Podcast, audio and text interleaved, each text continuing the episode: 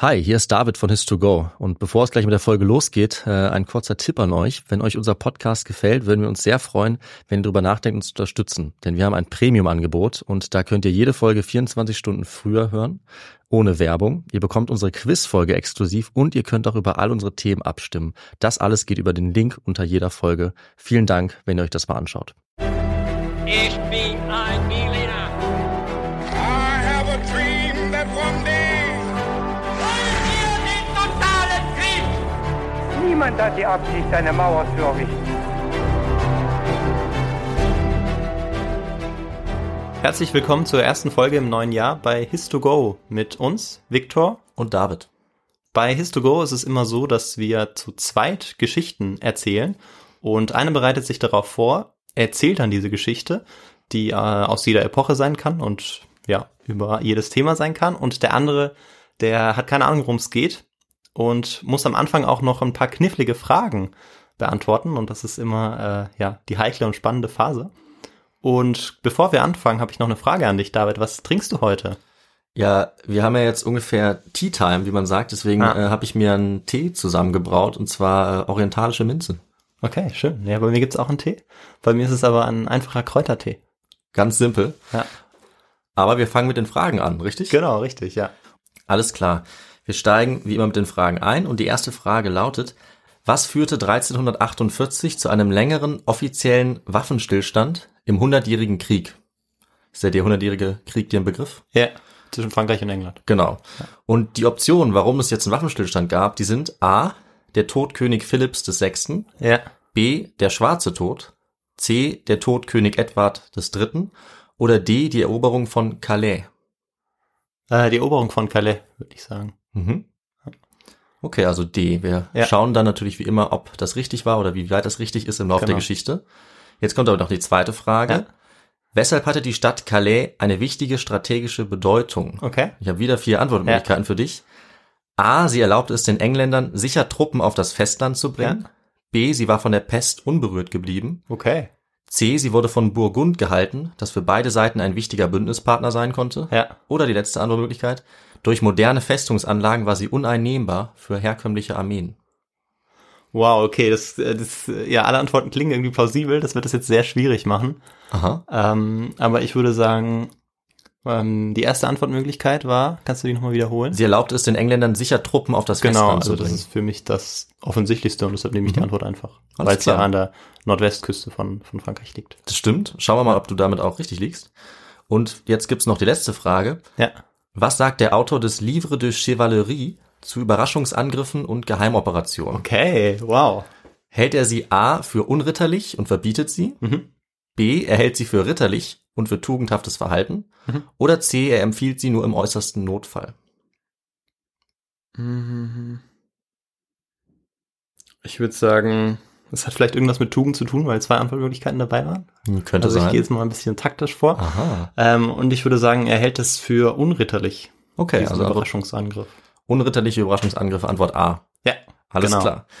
Wir finden das jetzt gleich heraus ja. und steigen jetzt in unsere Geschichte ein, in der natürlich jetzt die äh, Fragen so ein bisschen vorkommen werden. Na klar. Und man ahnt jetzt vielleicht schon, worum es geht. Ja. Ich habe mal ein kleines Intro vorbereitet und damit steigen wir jetzt ein. Ja.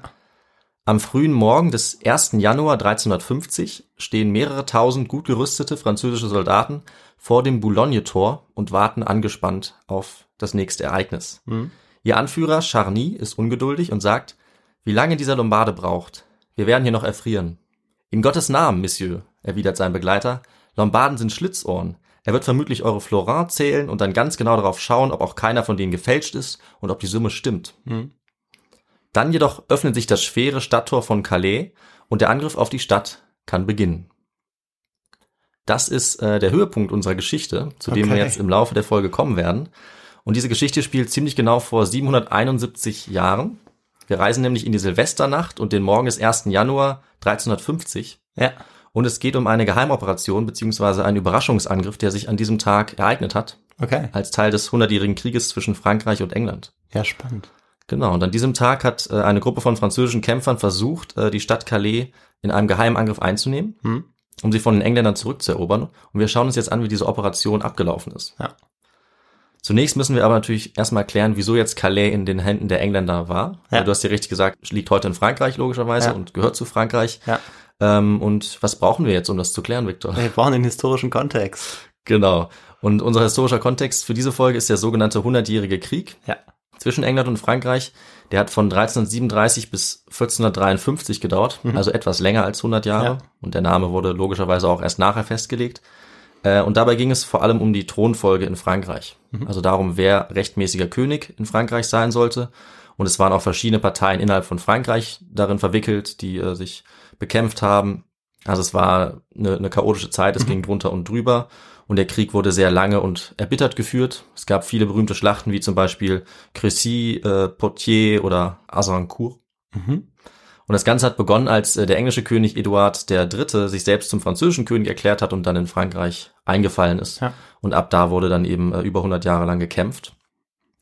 Und dieser Edward der Dritte hat dabei unter anderem auch die wichtige Hafenstadt Calais belagert, die in der Hand der Franzosen war, eben auch auf französischem Gebiet, und er hat sie dann auch besetzt nach vielen Monaten. Also es war eine, eine harte Belagerung. Die Franzosen wollten es auch auf keinen Fall aufgeben, aber mhm. sie konnten es letztlich nicht verhindern, dass er die Stadt ausgehungert und dann besetzt hat. Und nachdem Edward der Dritte Calais eingenommen hatte, musste fast die gesamte Zivilbevölkerung die Stadt verlassen. Er wollte nämlich stattdessen ihm treu ergebene Leute dort ansiedeln, mhm. um Calais auch auf längere Zeit zu sichern, äh, weil sie eine sehr wichtige strategische Bedeutung hatte, wie ja. uns ja die erste Frage äh, oder eine der Fragen gesagt hat. Und das liegt an der Lage von Calais. Ja. Und du hast auch die richtige Antwort genannt okay. bei unseren Fragen, weil die Stadt liegt direkt am Meer, ja. direkt am Ärmelkanal, so wie heute ja die Fähren hin und her fahren zwischen Calais und Dover. Ähm, und es war auch im Mittelalter ganz wichtig, diese genau. Verbindung zu haben, weil die Engländer dann eben einfach Schiffe und Soldaten nach Frankreich rüberbringen konnten. Und weil sie den Bereich dann selber kontrolliert haben, mussten sie nicht Angst haben, in einem feindlichen Gebiet zu landen, mhm. wo es ja dann sein könnte, dass sie direkt angegriffen werden, ja. nachdem sie da landen. Und bisher hatte Edward vor allem auf Verbündete gesetzt und auf deren Häfen, dass er da landen konnte. Aber die waren unsicher. Da hätte eben passieren können, dass die Verbündeten die Seiten wechseln, sowas in die Richtung. Und sie waren vor allem auch weit weg. Ja. Das heißt, es war nicht so praktisch, während Calais ja direkt gegenüber von England liegt. Also war diese Eroberung sehr wichtig. Und England und Edward war jetzt in einer guten Position, dadurch, dass er Calais eingenommen hatte. Und ja, dementsprechend hat er die Stadt auch gut absichern lassen. Also er hat die Verteidigung gestärkt, er hat zwölfhundert Männer als Besatzung aufgestellt. Mhm. Das ist für diese Zeit auch eine ziemlich große Zahl. Mhm. Und wann war diese Zeit? Also das war im Jahr dreizehnhundertsiebenundvierzig. Okay. Also drei Jahre bevor äh, das Hauptereignis spielt, um das es heute geht. Ja. Und zunächst mal hat dann Edward mit dem König Frankreichs, Philipp der Sechste, Waffenstillstand geschlossen ja. und ist auch zurück nach England gegangen. Ja. Aber nur um sozusagen kurz zu verschnaufen, weil man ja. nicht die ganze Zeit weiterkämpfen kann. Im Winter zu kämpfen ist zum Beispiel keine gute Idee. Mhm. Und deswegen ein halbes Jahr später, im Juli dreizehnhundertachtundvierzig, war diese Waffenruhe dann auch wieder vorbei und der Kampf ging weiter. Allerdings nur kurz, denn ähm, Engländer und Franzosen haben jetzt quasi einen gemeinsamen Feind bekommen, der beiden sehr stark zugesetzt hat zu dieser Zeit. Mhm. Und kannst du dir vorstellen, was das äh, sein könnte? Ähm, das Heilige Römische Reich, war das da schon? Äh, das gab es, aber das war es nicht. Ähm, es kam nämlich die Burgunder, die du am Anfang genannt hast, vielleicht? Auch die sind es nicht, es war äh, ein bisschen eine Trickfrage. Es sind keine Personen, sondern es ist die Pest. Ah, ja, okay. Denn wir befinden ja. uns jetzt zufällig in der Zeit der größten Pestepidemie ja, ja. eigentlich überhaupt, natürlich. Die jetzt natürlich ganz Europa äh, heimsucht und äh, auch Schwarzer Tod genannt wurde ja. wegen der fürchterlichen Verheerung, die jetzt die Pest ausgelöst hat. Ja. Die Pest hatte nämlich im Dezember dreizehnhundertsiebenundvierzig die französische Mittelmeerküste erreicht. Hm. Von dort hat sie sich dann rasend schnell über ganz Frankreich ausgebreitet. Sie war im August dreizehnhundertachtundvierzig dann in Paris und es sind in Frankreich ja gut ein Drittel aller Menschen, die da gelebt haben, auch gestorben. Der König, die Adligen, die sind aufs Land geflüchtet, weil sie dachten, sie wären da sicher, aber auch äh, da ist die Pest irgendwann angekommen. Und von dreizehnhundertsechsundvierzig bis dreizehnhundertdreiundfünfzig hat die Pest eigentlich ganz Europa getroffen, also nur ganz wenige Orte sind verschont geblieben. Es ist ein wahnsinnig großer Prozentteil der Bevölkerung auch gestorben. Und so war es natürlich auch in England. Da ist auch ein Drittel bis vielleicht sogar die Hälfte der gesamten Bevölkerung an der Pest gestorben in dieser Zeit. Ja. Und weil die Pest so verheerend war, äh, haben auch England und Frankreich beziehungsweise die Könige gemerkt, dass sie jetzt äh, mal einen Waffenstillstand brauchen in dieser Zeit mhm. und haben deswegen jetzt erstmal sich entschieden, äh, die Waffen ruhen zu lassen. Das okay. ist also die Antwort auf die andere Frage. Ja. Es war tatsächlich die Pest, die so schlimme Auswirkungen hatte, ja. dass man jetzt erstmal nicht weiterkämpfen wollte. Mhm. Und ähm, ja, was meinst du, Viktor, wie lange dieser Friede jetzt gehalten hat? Ja, so lange wie die Pest eben gewütet hat wahrscheinlich. Nicht mal das. Okay, nicht mal das. Also der Waffenstillstand war eigentlich nur eine Formalität. Ja. Es wurde eigentlich die ganze Zeit weitergekämpft. Okay. In der ja. Zeit zwar nicht direkt vom äh, König selber, ja. aber von Söldnerherren oder von, ja. von kleineren Fürsten. Also offiziell war gesagt, okay, wir haben Waffenstillstand, aber eigentlich haben in deren Namen dann sozusagen als Stellvertreterkrieg ja. dann doch weitere Leute weitergekämpft, vor allem diese Söldnergruppen. Ja. Und ja, wir haben ja das in der Ninja-Folge schon kurz angesprochen, dass im Mittelalter eher selten stehende Heere gekämpft haben, ja. so wie unsere Bundeswehr, sondern es waren meistens ähm, Kämpfer, die für einen Krieg immer als aufs Neue rekrutiert ja. wurden. Und äh, das war natürlich zum einen Fürsten und Ritter, aber es waren vor allem im Spätmittelalter, und in dem Spätmittelalter spielt unsere Geschichte, immer öfter dann Söldner, die gegen Geld fürs Kämpfen ja. angeworben wurden. Und das war im vierzehnten Jahrhundert in Italien und Frankreich ganz normale Praxis. Also da haben fast nur noch Söldner gekämpft. Und die sind dann für Frankreich eigentlich zu einer richtigen Plage geworden, mhm. weil sie waren zwar nominell Philipp oder Edward zugehörig, äh, aber in der Praxis wurden sie selber zu kleinen Herrschern, die sich gegenseitig bekriegt haben, mhm. die Schutzgeld von der Bevölkerung erpresst haben und die vor allem um Burgen gekämpft haben. Mhm. Weil mit der Burg konnte man die Region kontrollieren. Und äh, wenn man so eine Burg erobern wollte, dann hat man eigentlich aufwendige Mittel gebraucht, die diese Söldner nicht hatten. Für eine lange Belagerung oder für eine mhm. direkte äh, Erstürmung der Burg. Und deswegen brauchten sie eine Alternative, um an diese Burg zu kommen. Und Victor, du bist ja jetzt äh, schon erfahren von den anderen Episoden, was für Alternativen gibt's dafür? Ähm, ja, man kann ja mit den äh, einzelnen Königen verhandeln oder den Fürsten sozusagen, dass die mhm. einem äh, ja dann die Mittel zur Verfügung stellen und auch äh, entsprechend die Belagerungswerkzeuge. Ja. Äh, und wenn man es doch selber machen möchte, aber keine direkte Konfrontation äh, wagen kann? ja, dann, ähm, weiß ich nicht, macht man irgendwelche geheimnisvollen Operationen, Überraschungsangriffe? Ja, klar, vielleicht. Genau. Ja. Und das haben die Söldnergruppen dann auch gemacht. Ah, also die haben okay, dann ja. Verrat genutzt, Überraschungsangriffe, wie du sagst. Ja. Äh, und das hat dann auch geklappt, weil dann konnte man auch eine eigentlich uneinnehmbare Burg im Handstreich erobern, wenn einem jemand die Tür aufmacht. Ja. Oder wenn man schnell Leitern ah, ja. hatte und die ähm, Verteidiger dann überraschen konnte. Und so waren diese Söldnergruppen relativ erfolgreich damit, solche mhm. Burgen zu erobern. Ähm, und äh, ja, das war so effektiv, dass letztlich auch respektable Ritter und königliche Kommandeure sogar so vorgegangen sind. Okay. Und äh, die haben dann eben auch Verrat angewandt und die sogenannte Eskalade, also ja. von Erklettern ja, mit, genau, den, mit ja. den Leitern in eine Burg äh, reinkommen, beziehungsweise die Burg zu erstürmen. Und das hat sogar einer der ehrenhaftesten und am höchsten respektierten französischen Ritter so gemacht. Oha. Und der ist tatsächlich auch die Hauptfigur unserer Geschichte heute. Ja. Und er heißt Geoffroy de Charny. Okay. Geoffroy, ja. Ja. Ja, sagt dir der was? Ähm, ich weiß nicht, ob das der, nee, wahrscheinlich ist es nicht der Ritter. Ich hatte auch mal von einem Ritter gelesen, der, glaube ich, so ähnlich hieß, der aber sehr brutal auch zu Werke ging. Und ich, äh, es scheint, der scheint ja sehr ritterlich zu sein. Das würde ich nicht unbedingt sagen. Also es kann schon sein, dass es derselbe ist. Okay. Brutal. Ich weiß nicht, ob er brutaler war als andere, aber er war sicherlich nicht unbrutal ja. beim Kriegshandwerk. Das ist, das war gar nicht möglich. Ja. Ähm, aber wir werden es mal sehen. Vielleicht genau, erkennst ja, du ja noch ein paar ja. Punkte in seinem Leben. Dieser Geoffroy de Charny war auf jeden Fall der perfekte Ritter des mhm. französischen Mittelalters. Also ähm, er wurde weithin verehrt, auch über Frankreich hinaus, ja. für seine ritterlichen Tugenden. Und ähm, trotzdem hat er sich jetzt aber zur Aufgabe gemacht, eine Stadt auf eine Art und Weise zu erobern, die eigentlich nicht so ritterlich war. Ja. Nach dem damaligen Verständnis, auch nach unserem Verständnis. Und es geht natürlich um Calais. Ja. Ja. Calais war in der Hand der Engländer. Und dieser Charny hat sich jetzt dazu entschieden, im Sommer dreizehnhundertneunundvierzig für seinen König Philipp der Sechste. Calais zurückzuerobern. Und zwar durch Verrat. Okay. Also nicht durch einen offenen Angriff, sondern durch Verrat, so wie er es ja. vielleicht bei diesen Söldnern gelernt hat. Ja. Und das war eben die einfache und vielleicht auch weniger verlustreiche ja. Möglichkeit, so eine Stadt ah, zu erobern. Aber Verrat, das klingt, das klingt einfach, aber es muss ja trotzdem, also ja, man muss wie, wie macht man diesen Verrat? Ich meine, das ist ja dann wahrscheinlich... Ja, das ist eine gute Frage. Das müssen wir ja. jetzt natürlich erstmal ja, klären, genau. wie er das denn schaffen könnte. Aber natürlich, bevor wir das klären, müssen wir uns erst noch kurz angucken, wer er jetzt genau war, ja, wenn es um ihn jetzt die ganze Zeit geht. Und zwar kam Charny aus Burgund mhm. und aus einer kleinadligen Familie und hatte zunächst eigentlich keine großen Aussichten auf Aufstieg oder darauf, irgendwie viel mhm. aus seinem Leben zu machen. Das hat sich aber mit dem hundertjährigen Krieg geändert. dreizehnhundertsiebenunddreißig ist er ausgebrochen und Charny hat dann zur ersten Generation von Kämpfern gehört, die sich schnell Reichtum und Ruhm gesichert haben bei diesen Kämpfen. Also er hat schon früh gegen Engländer gekämpft und ist auch in einen Kreuzzug gezogen nach Kleinasien. Und ja, so wurde er nach und nach immer bekannter und schließlich mhm. zu einem der berühmtesten französischen Krieger seiner Zeit und zu einem Sinnbild, wie ich schon gesagt habe, für ritterliche Tugenden. Und er war sogar so berühmt, dass er die Oriflamme in die Schlacht tragen durfte.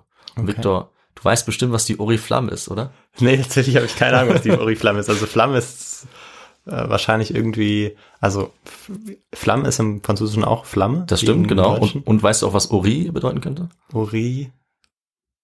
Nee, weiß ich nicht. Äh, Gold. Ah, klar. Das heißt und auch, ja. Genau. Auch, ja. Äh, und äh, ja, die Oriflamme ist eben die goldene Flamme. Okay, ja. Und die war einfach äh, die Flagge der französischen Könige im Krieg. Ja.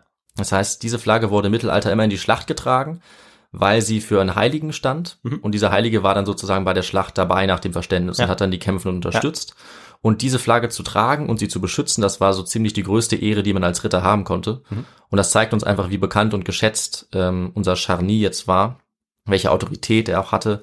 Und er hat auch sogar so viel Autorität gehabt, dass er dann drei Bücher über äh, die Rittertugenden geschrieben hat. Ah, er konnte sogar schreiben. Er konnte sogar schreiben, was auch nicht selbstverständlich ist. Sehr Doch, gut. Er hat einiges geschrieben, das haben auch einige Leute gelesen und ja. er ist dafür eben sehr berühmt gewesen. Ja. Und äh, in seinem Buch Livre de Chevalerie, mhm. also das Buch von der Ritterlichkeit, was ja. ich am Anfang schon genannt habe, da beschreibt er im Prinzip so ein Ranking von ritterlichen Taten. Okay. Weil er muss es ja wissen. Ne? Ja gut, Klar. wenn er das beschreibt, dann kann ja meine Antwort eigentlich nur falsch sein. Deine Antwort ist falsch. Ich wusste nicht, dass es von so jemandem kam. Ja, das war quasi aber auch ein bisschen eine Trickfrage, die ja, ich da ja. wieder gestellt ja. habe. Ähm, weil, also er sagt in dem Buch, was sind jetzt die Taten, die am allerritterlichsten sind. Okay. Was ist quasi das Beste, was ist das Schlechteste, also so ein Best-of. Und sein Motto ist dabei immer, der, der mehr erreicht, ist von größerem Wert. Ja. Und das ist vielleicht gar nicht dann das, was man erwarten würde, weil ähm, zum einen war Ritterlichkeit natürlich immer mit äh, Kampf und Gewalt verbunden. Also das ja. hast du nicht ganz unrecht, wenn ja. du denkst, der war gewalttätig, auf jeden Fall. Und das Ehrenhafteste für einen Ritter, das hat er klargestellt, ist es auf jeden Fall im Krieg zu kämpfen. Ja. Weil da ist die Gefahr am größten und da ist aber auch die Aussicht auf Erfolg am größten. Mhm. Deswegen hat er das ja auch gemacht und sich einen Namen gemacht. Aber Charny war auch klar, dass die Kriegsführung sich nach und nach geändert hat, gerade auch im Hundertjährigen Krieg. Und dass es eben dann durchaus auch mal nötig sein würde, nicht in einem offenen Angriff, der vielleicht als besonders ehrenhaft gelten könnte auf mhm. den ersten Blick, zu kämpfen, sondern dass es auch andere Möglichkeiten gab. Ja. Und er hat in seinem Buch geschrieben, es ist genauso, aber auch ritterlich, wenn man schlau und listig vorgeht, zum mhm. Beispiel in einer geheimen Operation ja. oder durch Verrat zum ja. Beispiel. Man ahnt jetzt vielleicht schon, worauf es hinausläuft. Ja. Und das beantwortet eben auch unsere Frage. Ja. Also so eine Geheimoperation konnte nach seiner Definition in diesem Buch durchaus auch ehrenhaft sein, weil er konnte ja, damit was Großes erreichen. Weil sie ja auch selbst sozusagen äh, begangen hat dann. Genau. Und er hat das tatsächlich auch, nachdem er diese Operation begangen hat, geschrieben. Ja. Das heißt, er hatte vielleicht auch äh, eine gewisse Hintergedanken, ja. als er sich das so überlegt hat. Ja, aber gut. Genau, und er war sich als ja ritterlicher Ritter trotzdem nicht zu schade, auf jeden Fall für solche Aktionen. Mhm. Das war auch ganz wichtig für ihn, denn zu diesem Zeitpunkt hatte Charny äh, zwar einen sehr guten Ruf, aber eine Sache hat ihm gefehlt, nämlich ähm, im Prinzip ein Sieg. Ja. Er hat nämlich die ganze Zeit verloren. Oder beziehungsweise die Seite, für die er gekämpft hat, hat die ganze Zeit verloren. Ja. Da konnte er jetzt nicht unbedingt was dafür, weil Frankreich hat in diesem hundertjährigen Krieg am Anfang eigentlich die ganze Zeit verloren, mhm. vereinfacht gesagt. Später hat sich das dann geändert, unter anderem durch die äh, Frau Johanna von Orléans. Ja. Die hat ja dazu beigetragen, dass Frankreich diesen Krieg am Ende gewonnen ja. hat. Aber am Anfang lief es sehr schlecht für die französische Seite. Und ja, Geoffroy de Charny, der hat das auf jeden Fall auch mitbekommen und äh, wurde öfter gefangen genommen, hat eigentlich fast alle Unternehmungen, die er äh, veranstaltet hat, verloren. Und das wollte er jetzt natürlich ändern. Ja, klar. Genau, also er wollte jetzt zurückschlagen und es den Engländern zeigen. Und dadurch wollte er natürlich äh, Calais einnehmen und somit berühmter werden, als er es äh, bisher war und wahrscheinlich jemals sein könnte. Denn wenn er das schaffen würde, dann wäre er natürlich der Held von ganz Frankreich, mhm. das ist ja klar. Das hat er dann auch gemacht, also er hat es zunächst auf direktem Weg versucht. Er wollte Calais erobern und hat erstmal ähm, ja, die Region dort besetzt, während die Pest die ganze Zeit noch gewütet hat. Mhm. Also auch er hat sich nicht an diesen Waffenstillstand gehalten, aber das war auch völlig normal. Die Könige haben sich selber auch nicht dran gehalten. Und okay. er hat die Region und die Stadt abgeriegelt, aber er hat relativ wenig erreicht mit dieser direkten Methode. Er hatte einfach nicht die Mittel, um die Stadt im Kampf zu erstürmen, ja. weil die war gut befestigt und sehr gut verteidigt und äh, ja. Und aushungern war wahrscheinlich auch keine Option. Auch das hätte er nicht schaffen können. Direkt am Meer wahrscheinlich dann auch. Genau. Hätte man ja die Seite auch abdecken müssen und das ging ja nicht. Genau, da hätte man alles Mögliche erreichen müssen, die englische Flotte irgendwie besiegen. Genau, genau, den Hafen besetzen ja, und so weiter. Also diese Möglichkeiten hatte er nicht. Ja. Er war ja auch nicht der König von Frankreich, sondern ja. nur ein bekannter Ritter. Hm. Und ja, die Möglichkeit, die ihm dann noch blieb, war eben eine geheime Operation. Ja. Und dafür kam ihm auch der Waffenstillstand gerade recht. Ja. Wegen der Pest gab es den ja, denn das hat bedeutet, dass man eigentlich so frei, wie man wollte, zwischen Calais äh, und Frankreich, dem französischen Gebiet, hin und her wechseln konnte. Also man konnte mhm. die Stadt betreten, wie man wollte, und dann wieder gehen. Man durfte das, nicht die Pest bekommen. Ne? Man sollte die Pest nicht bekommen, das wäre schlecht. Ne? Aber ja, ansonsten. Ja. Aber äh, wie man sieht, obwohl es eigentlich diese Pandemie gab, äh, ging ja. das Kämpfen und das Töten ja. ganz normal weiter. Ja. Charny hat da keine Pause gemacht. Ja. Und deswegen hat er jetzt seine Spione nach Calais geschickt. Hm, die sollten okay. sich da mal umhören und ja. gucken, ob es nicht Möglichkeiten gibt, diese Stadt ja im geheimen Weg zu erobern. Mhm. Mhm. Und die gab's auch. Denn äh, diese Spione haben in Calais einen Mann gefunden namens Aimeric de Pavia. Okay. Oder auch Aimeric de Pavie. Mhm. Ähm, es gibt ziemlich viele Schreibweisen von, einem, von seinem Namen. Ich werde ihn einfach Aimeric jetzt nennen. Ähm, und der war keine unwichtige Person, sondern hatte den Oberbefehl über die Schiffsflotte bei Calais inne. Das war und Engländer dann? Das war kein Engländer, das war ein Lombarde. Ah, okay. Von dem haben wir im Intro zur Geschichte schon gehört. Ja, okay. Also er war tatsächlich kein Engländer. Weil der Name klingt ja auch nicht englisch. Aber ganz ähm, und gar nicht. Da sollten ja eigentlich nur noch Engländer leben. Eigentlich schon, ja. aber die Engländer hatten natürlich auch Verbündete. Ja, klar. Und die Lombarden, äh, die konnte man eben anwerben. Ja. Denn die galten als besonders habgierig und äh, geldgierig. Ah, davon das ist war, aber auch, ja. Ja, davon war Charny überzeugt. Das war natürlich ein Vorurteil, ja. ein Stereotyp. Und ähm, ja, der äh, englische König hat diesem... Ähm, Aimeric vertraut, mhm. aber Charny war sich sicher, das ist ein Lombarde, die kenne ich, die kann man mit einer gewissen Summe Geld eigentlich davon überzeugen, auch die Seiten zu wechseln. Und was am wichtigsten war, war, dass dieser Aimeric äh, das Kommando über einen Turm hatte, mhm. bei der Stadtmauer. Und dieser ja. Turm hatte ein Tor, ja. das in die Zitadelle der Stadt ja. führte, also die Festungsanlage. Mhm. Und ja, wenn man das jetzt besetzen könnte und wenn einem da jemand die Tür aufmachen würde, dann wäre der Weg in die Stadt frei. Ja, und das war jetzt super. Der Plan, den man ausgeheckt hat. Und Charny war sich jetzt sicher, dass er äh, diesen illoyalen Lombarden nutzen konnte und seine Habgier nutzen konnte. Die beiden haben Kontakt aufgenommen. Er hat ihm mehrere Angebote dann machen lassen und schließlich haben die beiden sich darauf geeinigt, dass für zwanzigtausend Écus, das war die französische Währung im Mittelalter, dieser Aimeric ihnen jetzt helfen würde. Und okay. für sie das Tor öffnen würde, quasi das mhm. Tor nach Calais in die Stadt hinein. Und das war auch eine ziemlich große Summe Geld. Mhm. Also ich habe auf Wikipedia mal nachgeguckt, das wären ungefähr vier Millionen Euro heute. Okay. Stand zwanzig neunzehn. Ja. Und ja, Aimeric war überzeugt. Die beiden haben sich dann getroffen und haben heimlich die Details besprochen. Mhm. Und der Plan war jetzt, dass Aimeric in der Nacht das Tor zu seinem Turm öffnet, die Zugbrücke runterlässt und so die Franzosen in die Stadt bringt. Ja. Und auf diese Weise, so heißt es auch in einer Quelle, hätte äh, Aimeric dann die Stadt Calais an Charny verhökert. Und es ja. wird absichtlich das Wort verhökert benutzt, also man sagt es abfällig, wie als wenn er auf dem Markt quasi ja. diese ganze Stadt einfach verkauft hat. Ja. Für ein bisschen Geld oder für einen Sack voll Gold. Mhm. Und ja, von diesem Kauf äh, war Charny natürlich begeistert und hat dann auch den König Philipp den Sechsten informiert von diesem Plan. Mhm. Und dann hat er angefangen, die Truppen zu sammeln für den Angriff. Und äh, die würde er auch brauchen, weil es war natürlich trotzdem keine einfache Sache, so eine Stadt zu erobern. Mhm. Ich habe ja schon gesagt, die Stadt war gut befestigt. Sie war mit zwölfhundert Mann auch ziemlich gut verteidigt. Und es war auch gar nicht so leicht, unentdeckt an diese Stadt heranzukommen. Mhm. Weil die Gegend rings um Calais, die war sehr sumpfig mit vielen Flüssen. Es gab wenige Brücken, es gab wenige Straßen und die waren natürlich auch bewacht. Ja. Das heißt, da musste man erstmal irgendwie hinkommen. Und es gab noch ein weiteres Problem, denn der Turm, den dieser Aimeric befehligt hat, der war eigentlich sehr ungünstig gelegen mhm. an der, ja, am nordwestlichen Rand der Stadt. Das heißt, auf der ah, einen okay, Seite, ja. auf der einen Seite war die Stadt und auf der anderen Seite war der Hafen. Ja, genau. Und es war gar nicht so einfach, von diesem Turm aus dann weiter vorzugehen. Ja. Vor allem war es nicht einfach, eine große Streitmacht zu dem Turm zu bringen. Mhm. Denn wenn man nicht die ganze Stadt durchqueren wollte, dann musste man eigentlich über den Hafen kommen und dafür gab es nur einen ganz kleinen Weg. Mhm. Dieser Weg hat zunächst über eine Brücke geführt, dann südwestlich an der Stadt vorbei und schließlich über einen ganz schmalen Sandstreifen zwischen der Stadtmauer und dem Hafen entlang. Okay. Über diesen Streifen konnte man äh, nur eine kleine Gruppe Männer bringen mhm. und man musste auch noch die Zeit richtig abpassen, weil bei Flut wäre da überall Wasser ja. und der Weg wäre unpassierbar. Und eine größere Gruppe wäre auf jeden Fall bemerkt worden. Die hätten wahnsinnig lang gebraucht, die hätten irgendwie Lärm gemacht und äh, das wäre nicht möglich gewesen. Ja, konnten also nur ein paar Männer machen. Und deswegen musste der Großteil von Charnys Kämpfern einen anderen Weg finden, um in die Stadt zu kommen. Mhm. Und da Charny das jetzt alles wusste, hat er sich eben einen Plan einfallen lassen, und zwar den folgenden Plan.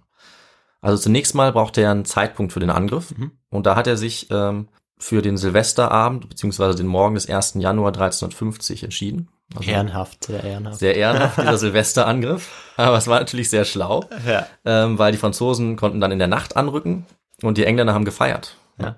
Weil die Feiertage, die gab es ja auch damals schon, Weihnachten, Neujahr, ähm, das war in der Geschichte auch immer beliebt, zu solchen ja. Zeitpunkten anzugreifen, weil man wusste, dass die Gegner dann nicht so wachsam sind, wie sie es mhm. vielleicht sonst wären. Ähm, und ja, und was doch dazu kam, war, dass es bei Calais zu dieser Zeit eigentlich keine Kämpfe gab. Mhm. Die waren anderswo und natürlich hat die Pest gewütet. Mhm. Das heißt, es war dann... Und es gab eigentlich einen äh, formellen Waffenstillstand. Den gab's auch, an den sich nicht so viele Leute gehalten ja. haben. Aber die sind natürlich Gründe, die dazu führen, dass der Angriff dann nicht so wahrscheinlich wird. Ja, klar. Ja. Wie es zu einem anderen Zeitpunkt sein könnte. Und ja, Charny hat sich also entschieden, jetzt mit Hilfe der anderen französischen Kommandeure seine äh, Truppen zu sammeln. Und er ist auf ungefähr fünftausendfünfhundert Kämpfer gekommen. Also deutlich mehr als in Calais waren. Mhm. Da waren ja nur zwölfhundert. Ähm, und er hat diesen Kämpfern jetzt auch erstmal noch nicht gesagt, was das Ziel war. Damit es äh, unwahrscheinlicher ist, dass die irgendwie es schaffen, jemandem davon zu erzählen oder dass die vielleicht dann auch wieder zu Verrätern werden könnten. Es sollte also niemand den Engländern was sagen, logischerweise. Und dann hat er sich auf den Weg gemacht. Also während anderswo das Weihnachtsfest gefeiert wurde, war Charny jetzt unterwegs zur Stadt. Mhm. Und er hat sich im Schutz der Dunkelheit und auch mit Hilfe von ortsansässigen Franzosen, die sich natürlich sehr gut auskannten und auch äh, bereit waren, ja, ihren Landsmännern zu helfen, ist er dann äh, nach und nach ins feindliche Gebiet vorgedrungen, mhm. hat sich Calais genähert und hat dann den Großteil seiner Kämpfer zunächst mal bei einer Brücke zurückgelassen. Dann ist er weiter an die Stadt ran, ohne dass irgendjemand sie bemerkt hat. Mhm. Er hat dann als nächstes zwei Kundschafter vorausgeschickt.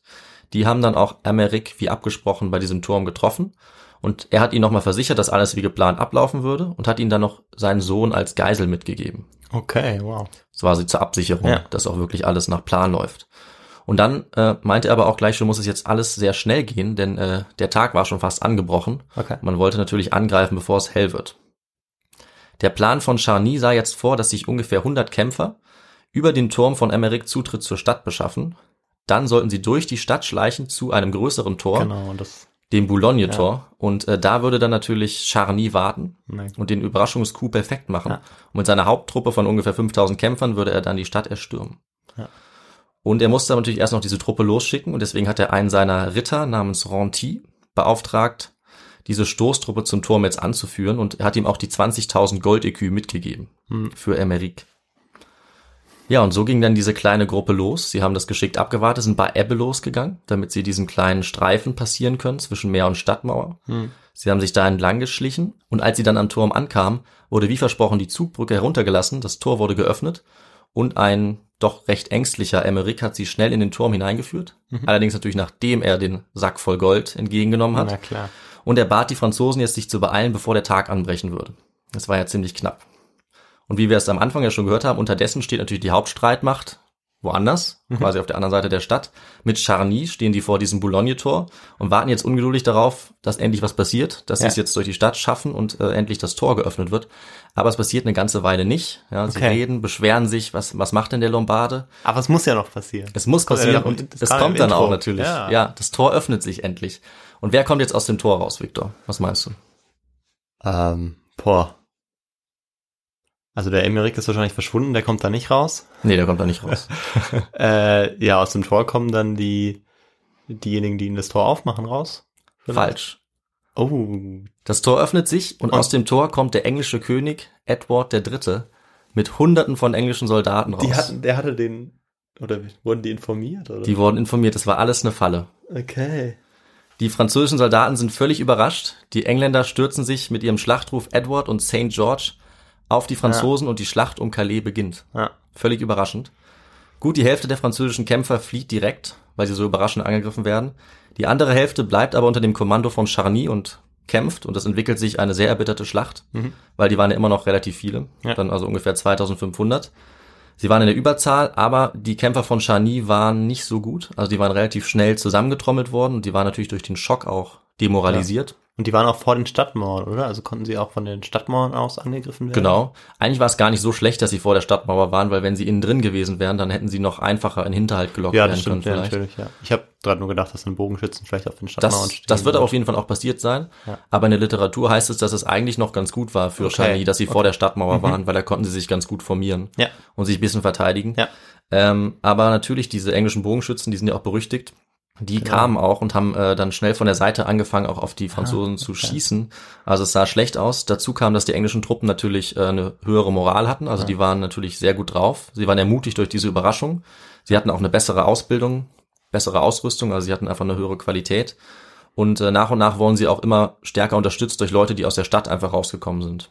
Auch Kämpfer, die zum Teil gar nichts von diesem Plan wussten, aber die das gehört haben und dann auch auf die Franzosen eingestürmt sind. Und der König ist ja sogar vorausgeritten. Der König war selber also, da und hat diesen Kampf durchgeführt, ja. Ja, auch gegen die französischen Ritter gekämpft. Dadurch, dass dann schließlich sogar noch eine weitere Gruppe Engländer gekommen ist von der Seite durch ein anderes Tor ja. und die es dann geschafft haben, die, der französischen Armee in die Flanke zu fallen, mhm. war dann relativ klar, dass sie das nicht mehr halten können. Deswegen haben sie sich dann Hals über Kopf zurückgezogen. Und äh, dafür mussten sie allerdings wieder zurück durch dieses sumpfige Gebiet. Ja. Und im Prinzip war ihre Flucht dann da auch zu Ende. Ja. Also Charny und die französischen Ritter haben versucht zu fliehen. Sie wurden aber von der Seite von den englischen Langbogenschützen mit Pfeilen eingedeckt. Schließlich blieb ihnen nur noch die Flucht. Sie haben versucht ähm, zu entkommen, aber äh, das hatte alles keinen Sinn mehr. Also die wichtigsten französischen Ritter wurden gefangen genommen, auch Charny. Und hunderte Franzosen wurden getötet. Mhm. Und damit war die Schlacht fast schon wieder so schnell zu Ende, wie sie begonnen hatte, ja. Und Calais blieb in der Hand der Engländer. Ja. Tja, und du fragst dich jetzt natürlich, wie es dazu kommen konnte. Ja, dass, also der, der muss ja irgendwie informiert worden sein. Das stimmt. Und dieser Aimeric war ja käuflich, vielleicht hat er ja noch mehr Geld geboten. Das könnte man denken, ne? Ja, das schauen wir uns jetzt natürlich ja. an. Wie kam es dazu, dass die Franzosen bei ihrem Überraschungsangriff selber überrascht wurden? Ja. Ähm, ja, also du hast schon richtig gesagt, irgendwie hat Edward von diesem Plan erfahren. Ja. Leider kann ich jetzt nicht sagen, es war auf jeden Fall so, weil man weiß nicht ganz genau, ja. wie er das mitbekommen hat. Aber es ist gut möglich, dass es Aimeric selber ihm gesagt hat. Ja. Oder es könnte sein, dass es vielleicht einer seiner Vertrauten oder irgendjemand in der Umgebung mitbekommen hat und es dann auf jeden Fall dem König gesagt hat. Ähm, der hat allerdings auch erst circa eine Woche vor dem Datum davon erfahren. Also das war jetzt nicht von langer Hand geplant, mhm. sondern es war quasi gerade noch rechtzeitig ja. aus Sicht der Engländer. Also er hatte nicht viel Zeit zu reagieren, der englische König. Er hat sich dann aber bereit erklärt, Aimeric die Strafe für diesen eigentlich versuchten Hochverrat zu erlassen. Denn das wäre auf jeden Fall ein brutaler Tod gewesen. Okay. Aber das würde ja dafür sprechen, dass es nicht unbedingt Aimeric ihm direkt gesagt hat. Vielleicht dann, nicht, ja. Dann wäre es ja eigentlich so, dass er sozusagen das Geld nimmt, dann ja. direkt zu ihm geht, dann hätte es aber schon vor ein paar Wochen erfahren. Ja. Und ihn dann informiert. Und so klingt es ja, als ob ähm, sozusagen Aimeric eigentlich doch den Verrat begangen ja. hätte, aber jemand anderes ihn informiert hätte. Das könnte hätte. schon aber, sein, ja. ja. Also diesen Plan, den gab es ja auf jeden Fall auch schon länger. Ja. Und äh, ich denke auch, also dass Aimeric das sicherlich nicht von Anfang an vorhatte. Ja. Das klingt, es scheint zumindest so. Ja. Aber genau kann man das leider nicht mehr ja. sagen. Vielleicht hatte er doch Gewissensbisse ganz am Schluss dann. Das könnte auch sein, ja. Oder vielleicht hatte er auf sich auch noch mehr Erfolg oder er ja. war sich unsicher, ob dieser Plan überhaupt funktionieren würde. Ähm, auf jeden Fall hat er sich dann natürlich bereit erklärt durch diese Überzeugung, dass er nicht stirbt. Hm. Plus äh, der englische König hatte auch seinen Bruder noch als Geisel dann genommen. Hm. Daher war natürlich Aimeric dann ziemlich überzeugt, äh, jetzt nochmal die Seiten zu wechseln und bei dem Plan von Edward mitzumachen. Mhm. Dafür sollte er allerdings dann auch die zwanzigtausend Gold-E Q behalten, die er bekommt. Und der neue Plan war jetzt, äh, dass er so tut, als würde er eben mitmachen, mhm. wie wir es ja auch gehört haben. Und ja. dadurch, dass er dann so tut, als würde alles nach Plan verlaufen, dass er dann die Franzosen so in die Falle lockt. Ja. Ja, und genauso ist es ja auch gelaufen. Also äh, zunächst mal hat natürlich König Edward noch ein paar Kämpfer gebraucht. Also er hat schnell in kurzer Zeit ungefähr neunhundert Mann gesammelt, ist dann nach Calais gereist, mhm. ohne dass die Franzosen das bemerkt haben. Und Aimeric hat sehr gut mitgespielt, hat die Franzosen in die Falle gelockt. Und was ich jetzt natürlich nicht gesagt habe, ist, äh, wir haben ja gerade aufgehört, als sie den Turm betreten. Und direkt danach war es auch vorbei für diese Stroßtruppe. Also der Aimeric hat sie in den Turm reingelassen, aber da wurden sie erwartet von den Engländern. Mhm, ja. Und sie wurden dann schnell überwältigt in diesem Turm. Da hatten sie keine Chance. Ja, es waren ja nur hundert. Genau, oder? Waren nur hundert, die saßen in der Falle ja. und konnten sich kaum verteidigen. Und dann gab es natürlich ein Trompetensignal von den Engländern von diesem Turm. Und dann wussten äh, die Leute um Edward, dass sie jetzt aus dem Tor ausfallen können und die Franzosen vor der Stadt überraschend angreifen können. Ja, ja, so ist dieser äh, zweifache Verrat abgelaufen. Ähm, Und das war natürlich dann dementsprechend dann auch äh, sehr überraschend und ja. ein sehr überraschendes und schnelles Ende für die Franzosen. Ich stelle es mir allerdings ein bisschen witzig vor, weil es ja dann sein könnte, dass die ganze Zeit zwei Armeen auf beiden Seiten des Tors gewartet haben. Ja. Und beide dachten, sie überraschen die andere Seite. Ja, das bis ist auf jeden Fall endlich was passiert. Ja, tatsächlich, wenn man sich das so vorstellt. Und vor allem wurde dann auch Charny mit seinen eigenen Waffen geschlagen. Ganz genau. Auf ehrenhafte Weise, so wie er es selbst bezeichnet. Ja, da muss er sich, glaube ich, ganz schön geärgert haben. Und dann war ja seine ähm, ja seine Version ja doch nicht so ehrenhaft, weil es war hat er doch nicht, war ja dann letztendlich nicht so schlau, weil es ja nicht funktioniert hat. Vielleicht. Da sagst du äh, was völlig Richtiges, ja. Das steht auch in der in der Fachliteratur tatsächlich. Es war so, man kann das machen, aber man sollte dabei nicht erwischt werden. Genau. Und das hat er gerade nicht geschafft. Also wenn man so listig und schlau ist, ja. weil es eben aus, es ist, es ist ritterlich und tugendhaft schlau zu sein, weil es einfach eine tolle Eigenschaft ist, aber wenn man dabei erwischt wird, dann ist man natürlich nicht mehr so schlau. Ja, und deswegen ist, auch nicht man, so ritterlich. Genau, man muss dabei Erfolg haben und dann ist es ritterlich. Und sonst genau. ist es ja. wahrscheinlich unritterlich. Genau, absolut. Und deswegen hat Charny mal wieder eine Niederlage eingebüßt. Stimmt, also, ja. Trotz dieser ganzen Niederlagen, muss man sagen, war er eben bekannter Ritter, ja. aber nicht unbedingt für seine Siege. Nee. Also er hat eigentlich alles verloren, was er gemacht hat. Ja. Das ist irgendwie ganz witzig. Ja. Oder auch, ja, natürlich für ihn sehr demütigend, ja. weil er hier wieder verloren hat. Aber das Gute für ihn ist natürlich, das Leben ging weiter. Also er wurde gefangen genommen von Edward mit den anderen Rittern und wurde dann gegen Lösegeld äh, festgehalten, bis hm. jemand eben dieses Lösegeld zahlt. Und äh, ja, da hat er im Prinzip Glück, dass er ein Adliger war oder mhm. jemand höher gestellt ist, weil die Ritter, das war damals so üblich, die werden gefangen genommen, die werden dann gut behandelt, auch in der Gefangenschaft und dann eben wieder freigekauft. Aber wenn du ein einfacher Soldat warst, dann wurdest du getötet, ja. weil für dich gab es keine Aussicht auf Lösegeld. Und ja, wenn wir gerade davon geredet haben, dass es jetzt ehrenhaft oder unehrenhaft ist, das hat sich natürlich der Edward auch nicht nehmen lassen, da nochmal was zu, zu sagen. Und er hat noch direkt am selben Abend, hat er ein Bankett gegeben und hat da auch mit den besiegten Rittern geredet. Das war auch so üblich, dass man sich nochmal unterhalten hat. Ja. Er hat auch selber gekämpft gegen die Ritter und hat dann einem davon auch gratuliert, dass er tapfer gekämpft hat. Und ja, von Charny war er allerdings nicht so begeistert, sondern er ist zu ihm gegangen und laut der Quelle hat er gesagt: Mein lieber Herr Geoffroy, ich schulde euch mit Recht wenig Zuneigung, denn ihr wolltet mir bei Nacht wegnehmen, was ich gewonnen habe und was mich viel Geld gekostet hat. Deshalb bin ich hoch erfreut, euch besiegt zu haben. Ihr wolltet es billiger bekommen als ich für zwanzigtausend Écus, doch Gott stand mir bei, sodass euer Vorhaben misslang. Also wir sehen, der war wirklich ja gründlich gedemütigt, der ja, Charny, ja, ja. jetzt dadurch und äh, war auch eine Zeit lang noch in Gefangenschaft. Mhm. Aber ähm, sozusagen der Edward war nicht nachtragend, der hatte ja einen großen ja. Sieg errungen und so konnte dann der französische König Charny später freikaufen, ja. was uns auch zeigt, wie wichtig Charny war, dass er ihn ja. extra freigekauft hat. Das und, war dann allerdings ja. der nächste französisch, französische König, Johann der Zweite. Ja.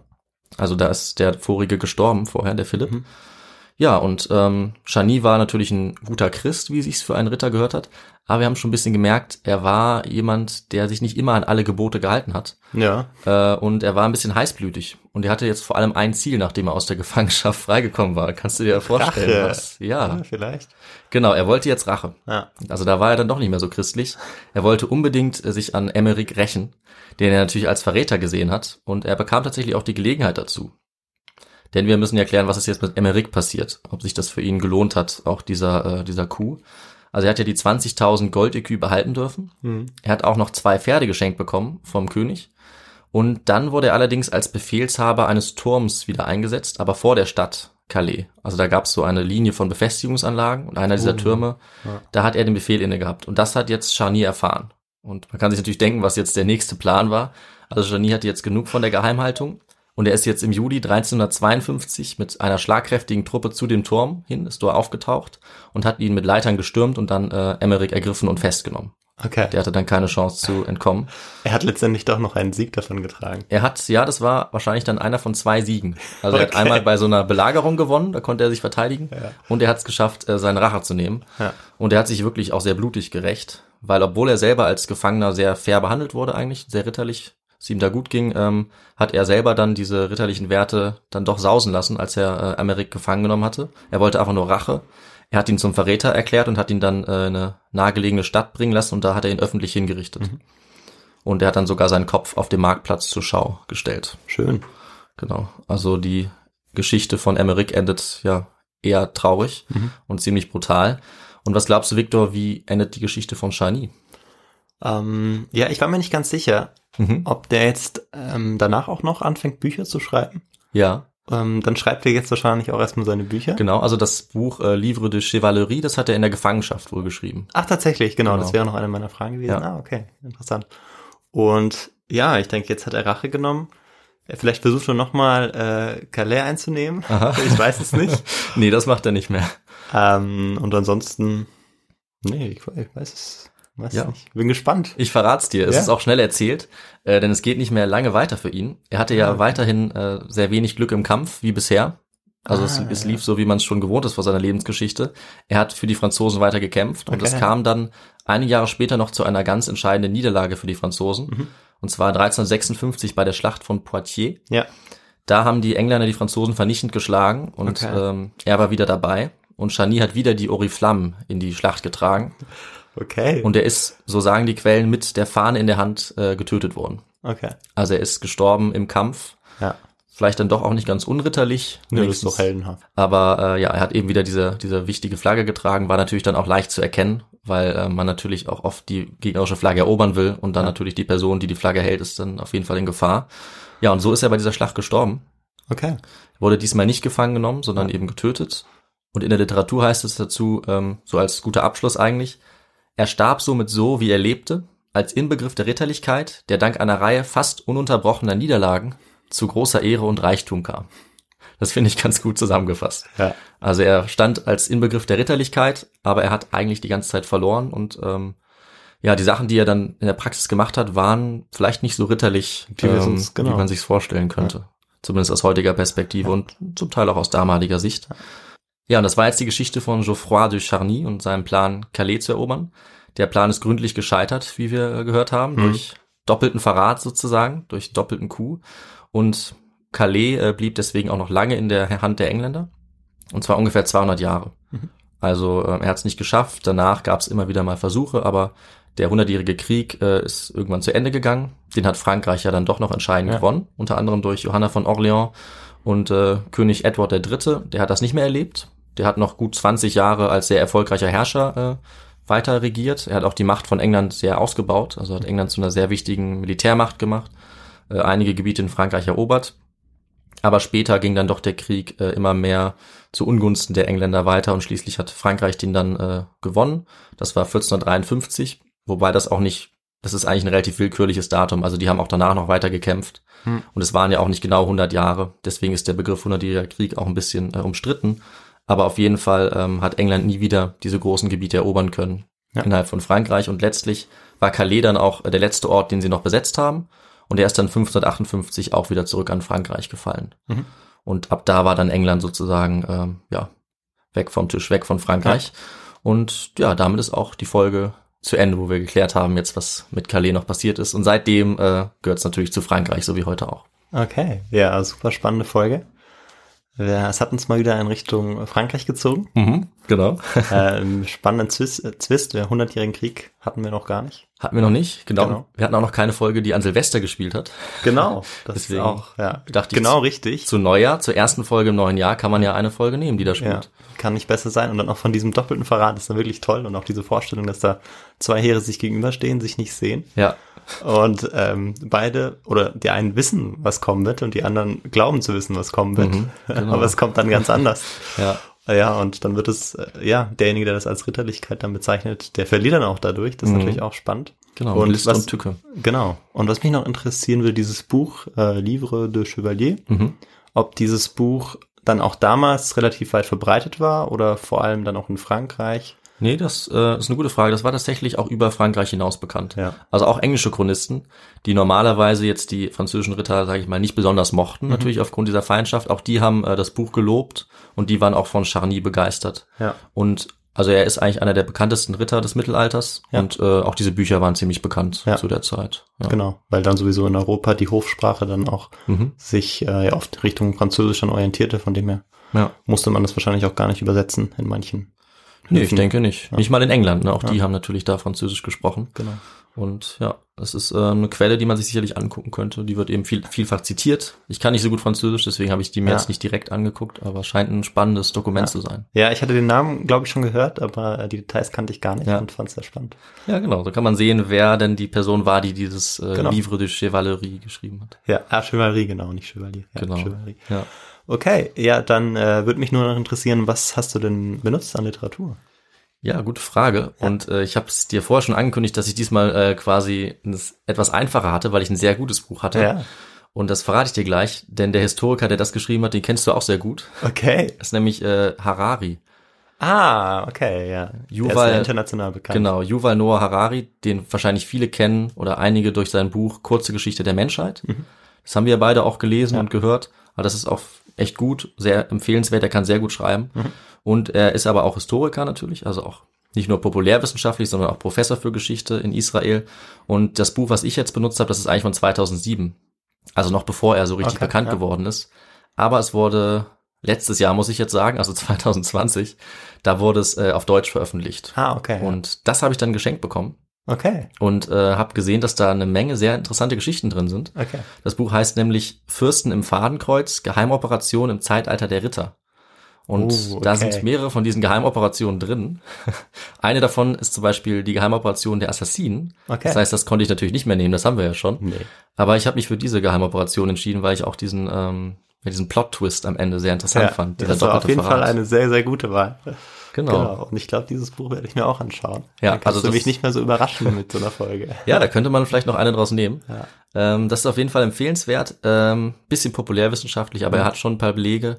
Aber ich wollte mich noch ein bisschen absichern, deswegen habe ich auch noch ein paar äh, andere Quellen, ein paar Artikel und ein Buch. Die werden wir natürlich dann auch äh, zur Verfügung stellen, diese mhm. Quellen. Also nicht die Quellen selber, aber wir werden es zitieren sozusagen, ja. die, die die Angabe machen.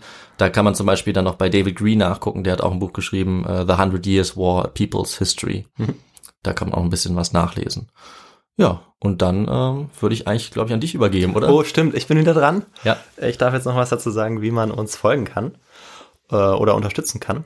Und ähm, genau, erstmal möchte ich mich bedanken oder wir uns bedanken bei den ähm, ganzen Nachrichten, die wir letztes Jahr auch bekommen haben. Genau. Und ähm, ja, auch dieses Jahr wieder bekommen haben. Feedback zu unseren Folgen, neue Themenvorschläge, Ideen, was wir noch besser machen können.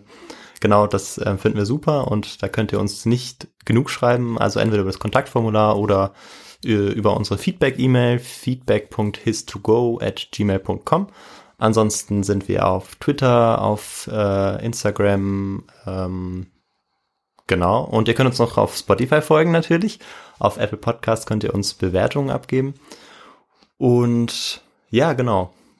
Ich glaube, ich habe alles gesagt, oder? Ich würde sagen, es ist perfekt. Ah, so. was, was ich natürlich noch vergessen habe, ist, ihr könnt uns natürlich auch gerne spenden, äh, damit wir ja. uns äh, weiter gut ausrüsten können. Genau. Für euch die Folgen ähm, ja auch während der Pandemie so gut wie möglich vorbereiten können, auch wenn wir jetzt keinen Zugriff auf die Bibliothek haben, dass wir uns da ein bisschen Literatur selbst zulegen können. Mhm. Und genau, jetzt habe ich alles gesagt und dann bleibt nur noch zu sagen, äh, wünsche ich euch allen einen guten Start ins neue Jahr und ähm, ja, bis in zehn Tagen. Ganz genau, also kommt gut ins neue Jahr und wir sehen uns. Ciao. Tschüss.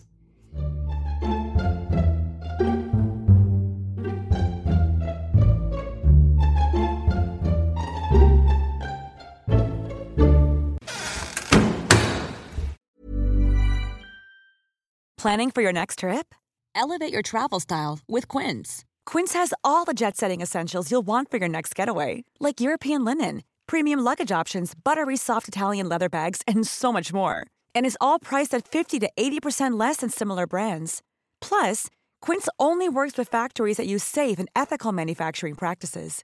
Pack your bags with high-quality essentials you'll be wearing for vacations to come with Quince. Go to quince dot com slash pack for free shipping and three sixty-five day returns. Mom deserves the best, and there's no better place to shop for Mother's Day than Whole Foods Market. They're your destination for unbeatable savings, from premium gifts to show-stopping flowers and irresistible desserts. Start by saving thirty-three percent with Prime on all body care and candles. Then get a fifteen-stem bunch of tulips for just nine ninety-nine each with Prime. Round out Mom's menu with festive rosé, irresistible berry chantilly cake, and more special treats. Come celebrate Mother's Day at Whole Foods Market. Imagine the softest sheets you've ever felt. Now imagine them getting even softer over time. That's what you'll feel with Boll and Branch's organic cotton sheets. In a recent customer survey, ninety-six percent replied that Boll and Branch sheets get softer with every wash. Start getting your best night's sleep in these sheets that get softer and softer for years to come. Try their sheets with a thirty night guarantee. Plus, get fifteen percent off your first order at boll and branch dot com. Code BUTTERY. Exclusions apply. See site for details.